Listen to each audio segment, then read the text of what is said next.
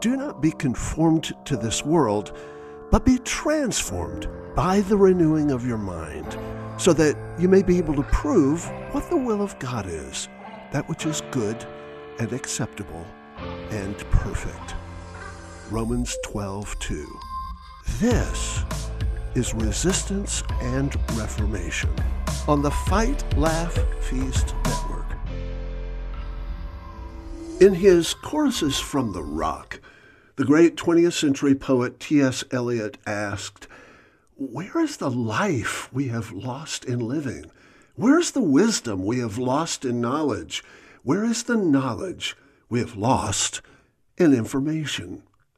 The poem was Eliot's more mature reflection on the themes he had taken up in his other more renowned works, The Wasteland, The Hollow Men, and Ash Wednesday, written more than a decade earlier. Uh, with their obscure literary allusions, shifting lectors and auctors, and complex classical tropes, the earlier poems were critiques of the modernist moral revolution which threatened, he believed, the very foundation of Western civilization, the basis for the rule of law, and the hope of freedom, prosperity, and progress. Eliot despaired for the future generations as they would have to grapple with the smothering conformity demanded by a shallow, post Christian culture a host of others from the post World War generation shared his alarm, and so they unanimously called for the renewal of substantive education as uh, perhaps the greatest hope for the renewal of society itself, engaging the full political and economic resources of modern society. But Eliot asserted that it was not quite as simple as that. The purpose of education, he said, is to transmit culture, but schools can transmit only a part of culture, and they can only transmit this part effectively if outside influences of work and play, of media and entertainment and sport, and most especially a family, are in harmony with them. Indeed, he said, questions of education are frequently discussed as if they bore no relation to the social system in which and for which the education is carried on. Education is a subject which cannot be discussed in a void. Our questions raise other questions social, economic, financial, and political. Uh, to know what we want in education, we must know what we want in general. We must derive our theory of education from our philosophy of life. The problem turns out to be, he said, a religious problem. In other words, when it comes right down to it, education is not simply a transfer of information and skills. It is not something that politics or economics or didactic methodologies can undertake. It is at heart a process of discipleship of one kind or another. It is a worldview project. It is a community project. It is a family project. In our very practical modern world, we like to think that we can separate private from public concerns, character from performance, worldview from responsibility. But such a notion carries a fearful implication. It really means that it does not matter what any one of us believes so long as we do not take our beliefs seriously.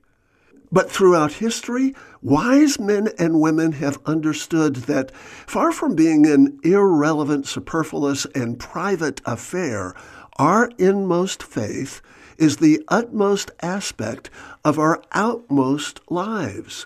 Ideas really do have consequences. And yes, worldviews really, really, really do matter.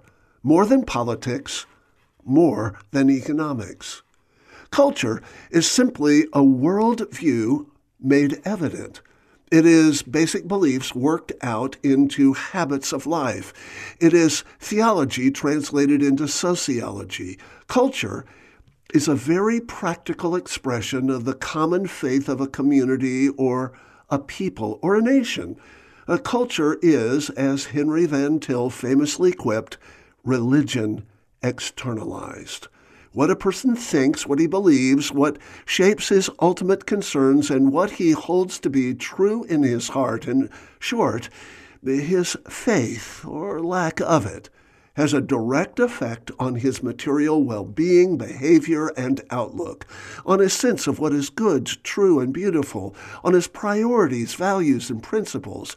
After all, as a man thinks in his heart, so is he.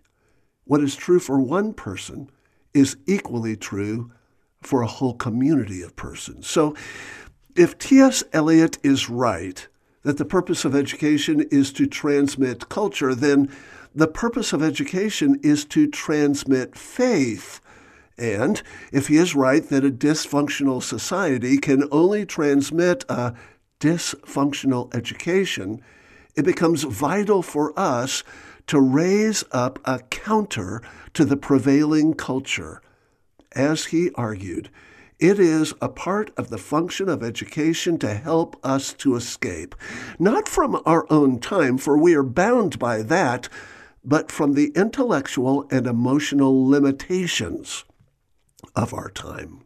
G.K. Chesterton once quipped that the great intellectual tradition that comes down to us from the past was never interrupted or lost through such trifles as the sack of Rome, the triumph of Attila, or all the barbarian invasions of the Dark Ages.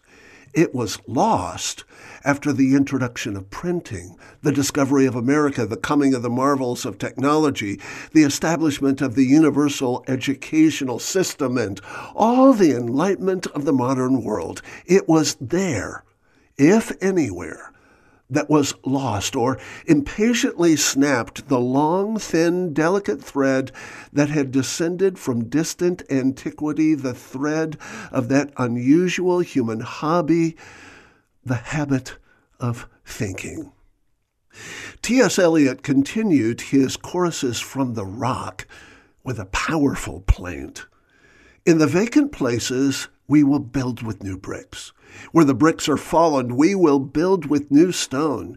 Where the beams are rotten, we will build with new timbers. Where the word is unspoken, we will build with new speech.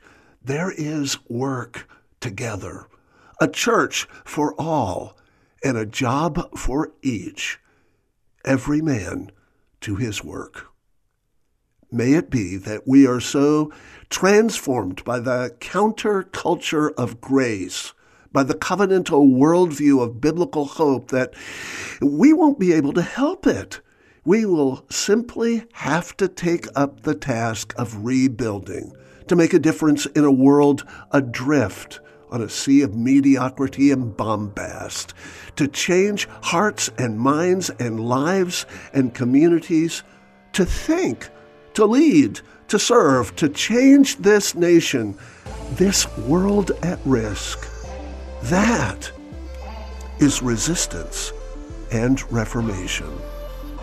I'm George Grant on the Fight, Laugh, Feast Network.